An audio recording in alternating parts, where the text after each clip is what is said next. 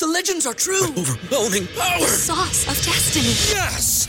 The most legendary sauce has arrived as McDonald's transforms into the anime world of WickDonald's. The greatest flavors unite in all new savory chili McDonald's sauce to make your 10-piece Wick Nuggets, fries, and Sprite ultra powerful. Unlock manga comics with every meal and sit down for a new anime short every week only at WickDonald's. Ba-da-ba-ba-ba, go! At participating McDonald's for a limited time while supplies last.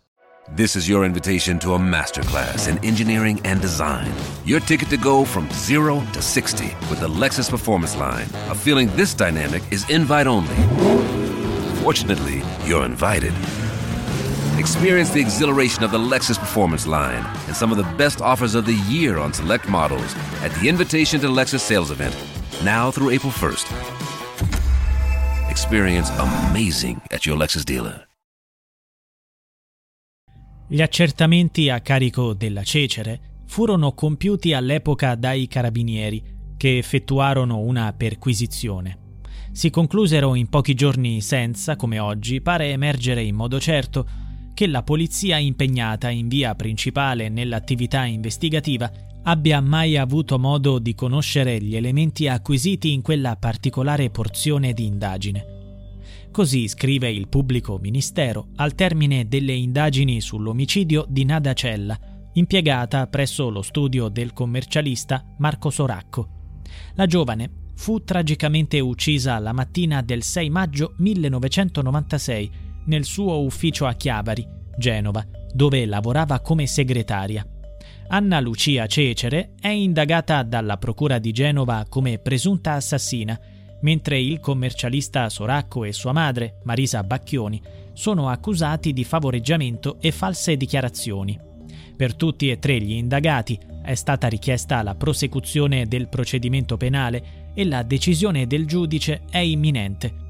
Dall'approfondita documentazione delle indagini condotte negli ultimi tre anni, emerge, come affermato dal pubblico ministero, che nonostante l'imponente sforzo investigativo e l'ascolto di 275 persone, molti errori furono commessi all'epoca e la collaborazione tra polizia e carabinieri fu assente.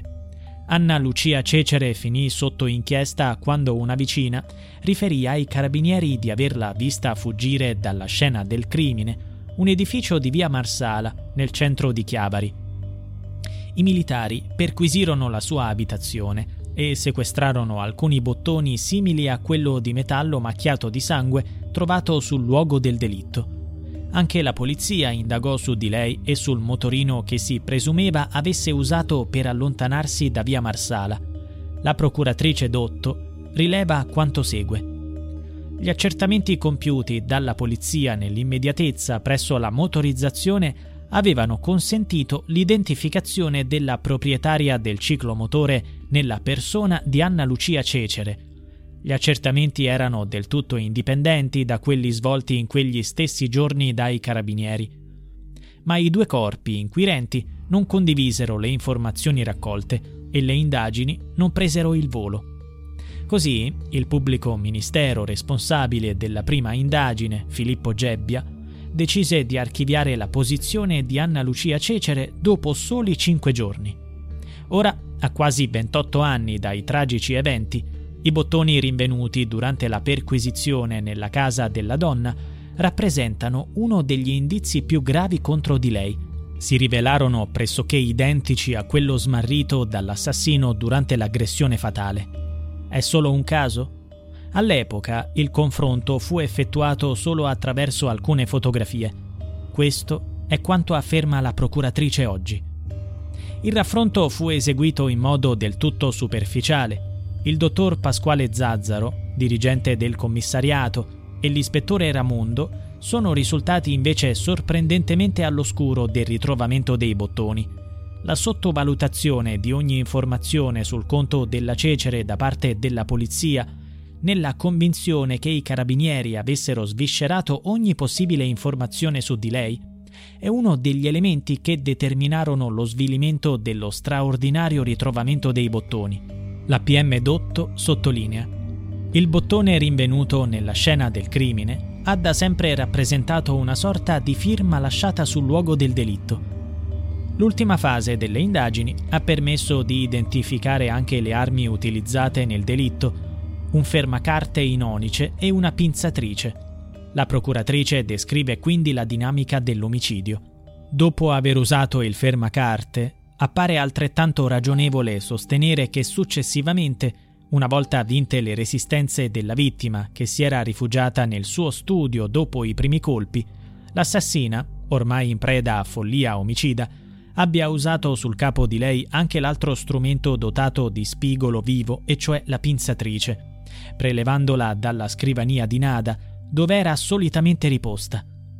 La pinzatrice, strumento utilizzato nell'omicidio, non è mai stata rinvenuta, forse deliberatamente fatta sparire dal responsabile del crimine.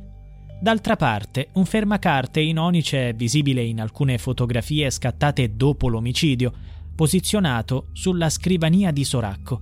In un secondo momento, durante ulteriori scatti, il fermacarte sembra essere scomparso, per poi riapparire pulito tra gli oggetti sequestrati dalla polizia.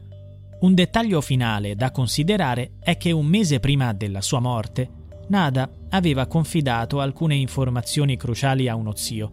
Nonostante ciò, anziché rivelare immediatamente quanto appreso agli inquirenti, l'uomo aspettò un anno e mezzo prima di parlare,